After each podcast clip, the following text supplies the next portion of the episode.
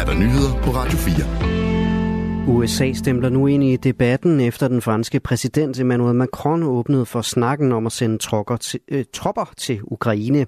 Og det har USA altså ingen intention om at gøre det lyder det fra Pentagon ifølge nyhedsbureauet Reuters.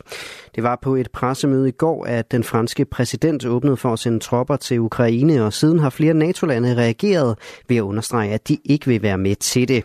Efterfølgende har den franske udenrigsminister dog korrigeret udtalelsen. Vestlige ledere fejrede i stor stil, at Ungarns parlament i går stemte for, stemte for Sveriges NATO-ansøgning, men det kan vare lidt endnu, inden alliancen får sit 32. medlem. Sveriges indtræden i NATO er nemlig blevet en smule forsinket, og det bliver ikke den her uge, at landet bliver medlem. Det skriver det svenske medie Dagens Nyheder i dag. Årsagen er, at Ungarns godkendelse af den svenske ansøgning endnu ikke har fået præsidentens underskrift. Ungarns nyvalgte præsident tiltræder nemlig først officielt tirsdag den 5. marts, og underskriften kan trække ud indtil da. Det skriver det svenske medie på baggrund af anonyme kilder. I flere måneder har landmænd i hele Europa protesteret mod en kommende naturgenopretningsplan, som efter deres mening vil forringe mulighederne for at drive landbrug. Men ikke desto mindre overlevede planen i dag en afstemning i Europaparlamentet. Den nye lov sætter blandt andet en mål om genopretning af mindst 20 procent af EU's land- og havnaturområder i 2030. Og det glæder Marie-Louise Kravak, der er havpolitisk rådgiver ved Danmarks Naturfredningsforening. Vi står i en biodiversitetskrise globalt, og vi har arter og naturtyper, som har det værre end nogensinde før. Så det er godt, at vi har fået det her juridisk bindende værktøj, som forpligter regeringen til at sætte fart på de indsatser, som der helt desperat er brug for derude.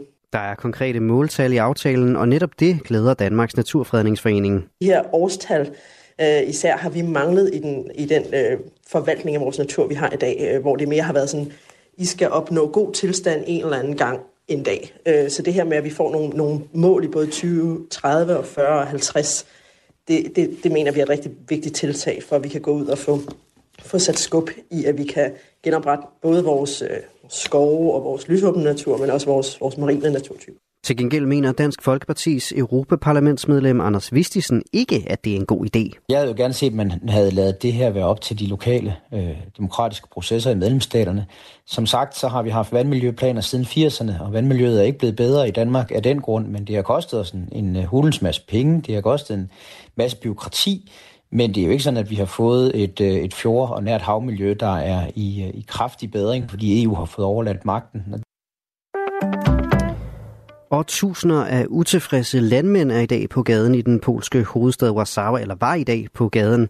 De demonstrerede imod EU's plan om en ny landbrugslov og importen af billigere ukrainske fødevarer, som ifølge landmændene presser deres indkomster. Det skriver nyhedsbyrået AP ifølge Danmarks Radio. Demonstranterne krævede, at Polen trækker sig fra EU-aftalen, der har medført afskillige protester i europæiske lande. EU ønsker altså blandt andet at reducere brugen af pesticider. Og modsat andre store demonstrationer var de polske landmænd ankommet på egne ben og ikke traktorer eller landbrugsmaskiner, og de havde indfundet sig foran parlamentsbygningen i Polen. Landets premierminister Donald Tusk siger ifølge AP, at Polen vil samarbejde i EU om at finde løsninger på landmændenes problemer. 31 bilister, der er målt til at køre for stærkt på Storebæltsbroen, slipper for en fartbøde. Det oplyser Sydsjællands og Lolland Falsters politi til TV2 Fyn gennem en agtindsigt. Bilisterne slipper, fordi billederne fra en ny automatiseret fartkontrol ved Storebæltsbroen er af så dårlig kvalitet, at politiet ikke kan identificere bilisterne på billederne. Når vi, ikke gang, når vi ikke engang kan identificere føreren, så stopper vi allerede der, siger sekretariatchef Claus Hansen fra Sydsjællands og Lollands Falsters politi til TV2 Fyn. Han forklarer, at udover billedernes dårlige kvalitet, så er dårlige kameravinkler også med til, at politiet ikke kan identificere dem. Sund og Bælt har sat gennemsnitlige, har sat automatiske fartmåler op tre steder på Storbæltsbroen, og målerne kan udregne bilers gennemsnitshastigheder hen over broen. I aften og nat tørt og skyde med temperaturer ned mellem frysepunktet og 3 graders varme. Vinden tiltager og bliver efterhånden let til frisk.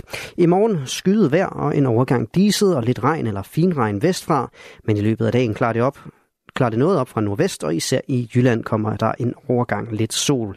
Temperaturer mellem 4 og 9 grader. Det var dagens sidste nyhedsoverblik her på Radio 4 med Asbjørn Møller.